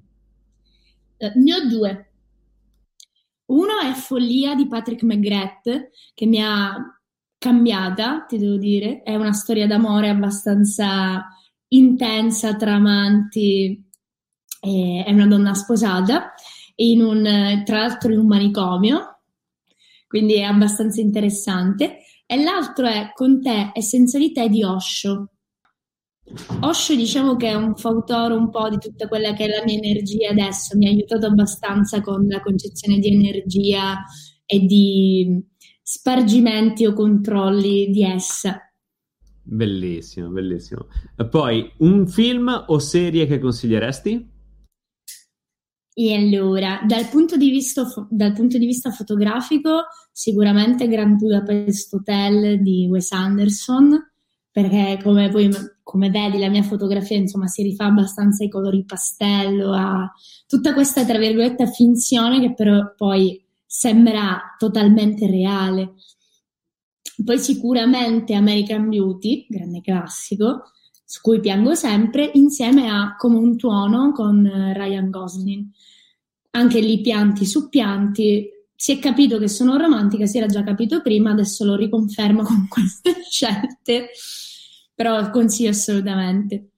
Sì, infatti, con, con, questi film adesso ne abbiamo la certezza. Se qualcuno l'aveva pensato e non c'era ancora arrivato, con questi film ne abbiamo la certezza. E, e poi invece un oggetto sotto 10 euro che pensi possa essere interessante per un fotografo, ma anche per una persona. Ok, questa risposta sarà un po' insolita, però io consiglio una bottiglia di vino.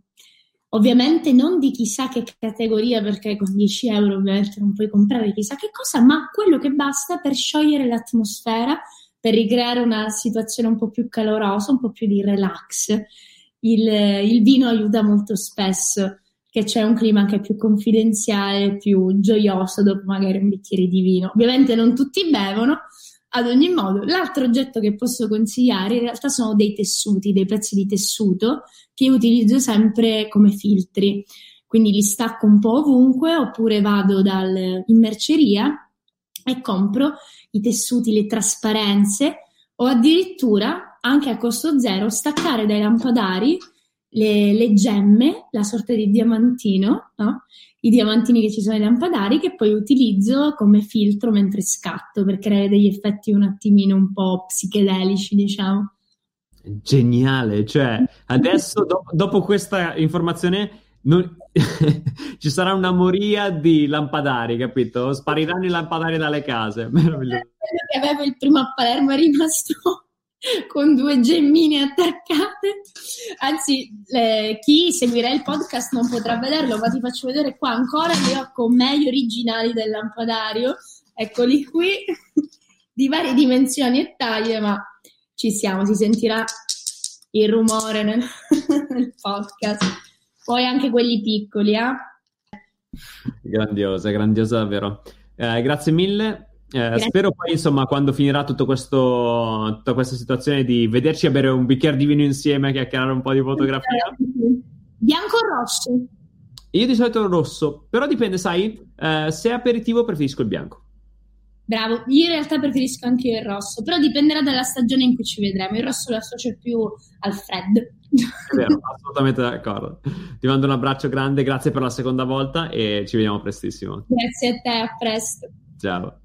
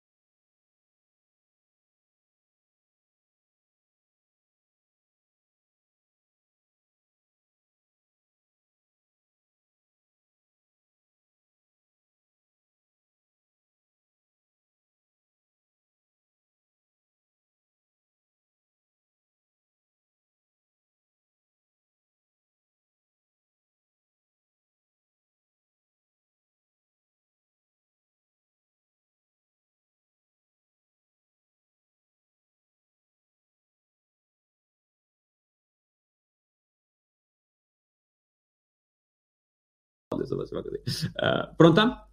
Sì. Ok, allora, prima domanda, un libro che consiglieresti? Uh, io consiglio a tutte le persone perché veramente, mh, mm, cioè, ognuno può avere delle, dei gusti diversi, ma questo è un libro che tutti quanti dovrebbero leggere. Si chiama La sottile arte di fare quel cavolo che ti pare, uh, di uh, Mark Manson. perché um, è un libro che mi ha aiutato eh, a svoltare un pochettino la mia vita, nel senso che io sono una persona molto ansiosa, molto uh, preoccupata per, se- sempre preoccupata per qualcosa. Invece questo libro, leggendolo, uh, ho trovato proprio dei, dei modi, spiega- cioè delle spiegazioni riguardo a cosa fare, cosa non fare e perché di fatto tante volte quando ci preoccupiamo non dovremmo farlo.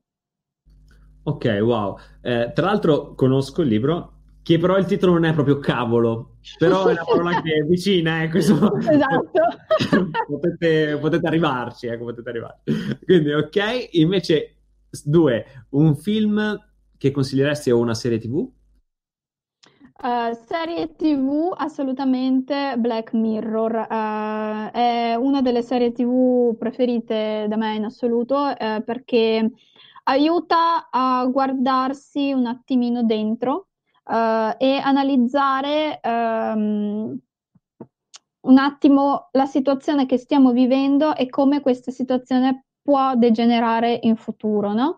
Uh, dà tante visioni di tanti ipotetici futuri diversi, uh, alcuni più spaventosi degli altri, ma ogni puntata ti lascia a bocca aperta, ti, ti, ti, ti fa dire wow, ma uh, cosa ho appena visto? E quindi, siccome appunto ogni puntata poi è separata, quindi è come guardare dei film, uh, assolutamente Black Mirror c'è cioè una serie tv che tutti dovrebbero guardare davvero, anche qui, anche qui come quel libro. Ok, uh, non l'ho mai guardata, mai vista, eh, però... Assolutamente, recuperala. Adesso, soprattutto che siamo eh, tutti quanti in quarantena, che tra l'altro anche da me, uh, da domani nella mia zona, regione in Russia, l'hanno introdotta, quindi uh, proprio non possiamo uscire più. la devi recuperare, ti, ti, ti farà dire wow, cosa sto guardando, è pazzesco. Ok, visto l'entusiasmo, prometto che la recupererò. Va bene. e, eh, e poi invece un oggetto sotto i 10 euro che consiglieresti? Allora, non so proprio se sono sotto i 10 euro, forse sotto i 15, uh, eh, è un cavalletto. Uh, lo consiglio per tutte le persone proprio in linea, diciamo, con uh, quello che abbiamo mh, trattato no? durante tutta la live. Abbiamo parlato del, uh, dell'importanza del feed e insomma come mh, mm, se noi realizziamo il nostro feed in, in casa, diciamo, no? Uh, con, con quello che abbiamo, un cavalletto è fondamentale perché il cavalletto ci permette di fare le foto flat lay, cioè quelle scattate dall'alto, ci permette di scattarci, autoscattarci delle foto uh, carine che non dobbiamo sempre star lì a chiedere a qualcuno in famiglia, uh, ci dà tante tante opportunità in più. Quindi magari sono 15 euro, però uh, 5 euro in più. Fa, fa niente. Ho visto l'altro giorno proprio ne stavo acquistando alcuni e ci sono anche a 9,90 ecco. o comunque insomma, vale la pena anche spendere 2-3 euro in più. Ecco, ci, esatto. ci stiamo. Comunque il concetto è quello.